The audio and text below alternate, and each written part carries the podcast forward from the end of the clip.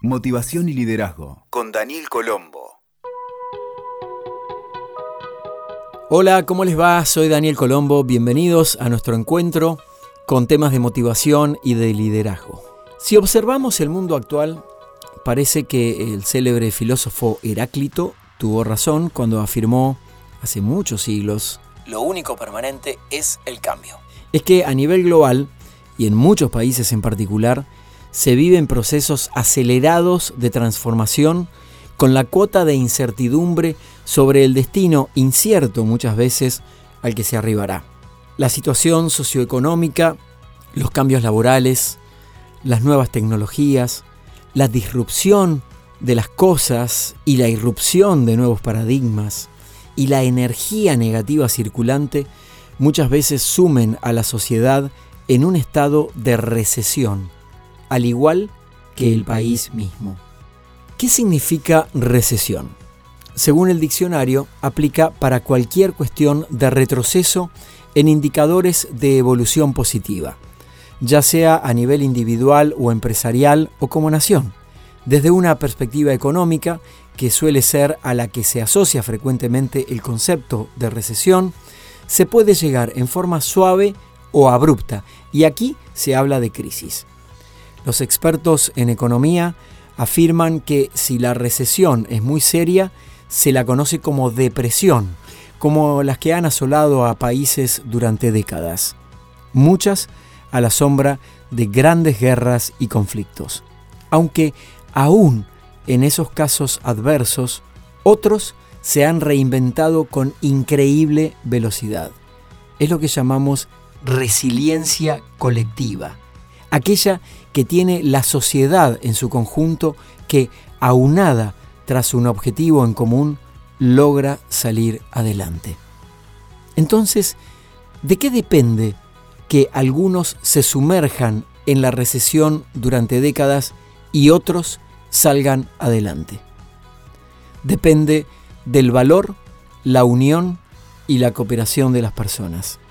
La clave es perseverar y no desistir ni resistir, porque todo aquello a lo que te resistís persiste. ¿Cómo podemos mirar el tema de la recesión desde una perspectiva individual? Cuando aparecen tiempos de recesión, muchas personas se sienten confusas, cansadas, extenuadas de librar ciertas batallas cotidianas haciendo un gran esfuerzo.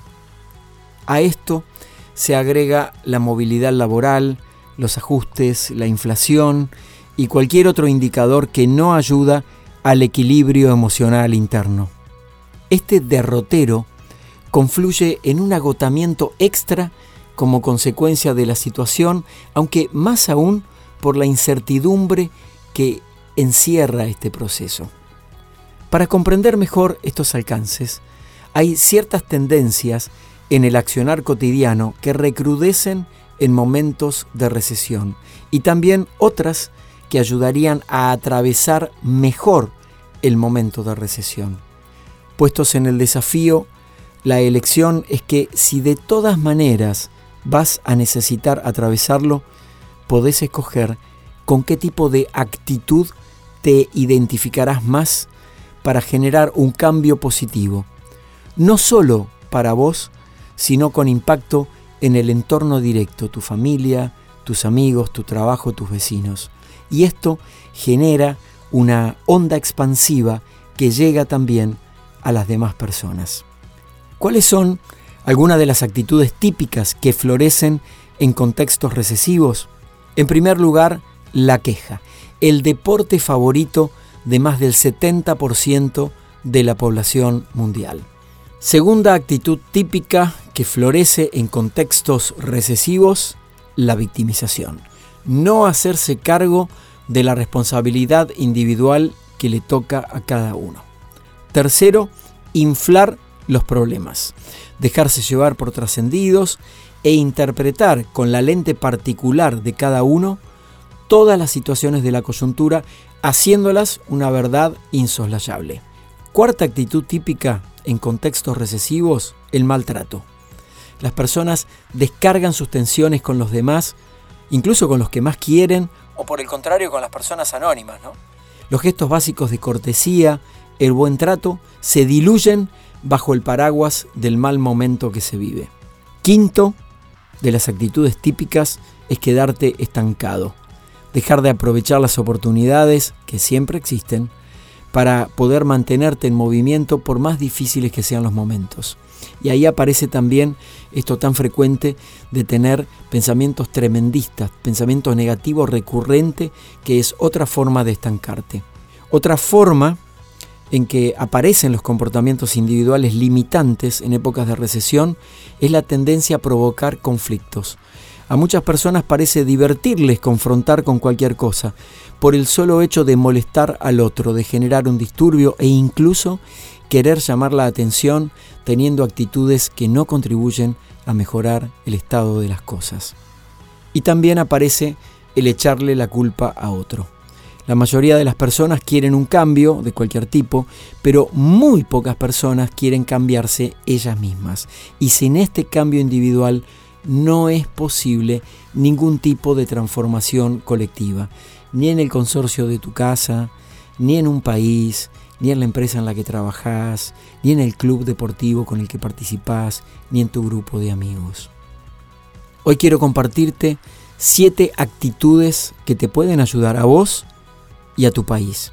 Hay muchas formas de construir en momentos de recesión sin importar el lugar que ocupes y el lugar en el que te encuentres. Acá van siete, quizás los quieras considerar para empezar a practicarlos hoy mismo. El primero es que no des nada por sentado. Esto incluye que consultes muchas fuentes noticiosas, chequees, compares, verifiques la información que te llega sobre la situación del país o de tu empresa o de la organización. Mantené en lo posible una actitud neutral si estás muy negativo en ese momento y observa las cosas en perspectiva. Segunda cosa que te puede ayudar es eliminar los chismes. Sácalos de tu vida, desgastan, consumen toda tu energía y no construyen. Tercero, trátate amablemente y esto incluye tu trato con los demás. Usa las palabras como gracias, por favor, puedo ayudarte y la gran llave, la sonrisa. No cuesta nada y generan un impacto de calidad superlativa. Te invito a que nos tratemos mejor. Cuarta clave que puede ayudar desde lo individual en etapas de recesión. Mantener a resguardo tus proyectos y con quién los compartís. Si te mantenés en acción, generando cosas, necesitas cuidar mucho tu energía. No los compartas con nadie hasta que ya estén concretados.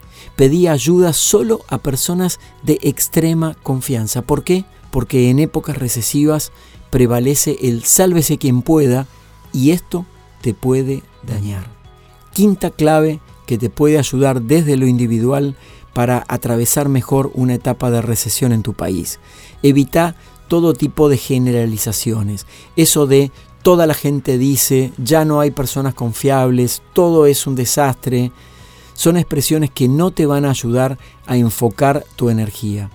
Por eso te invito a que seas más preciso en tus encuadres. Busca tener más claridad en vez de oscuridad.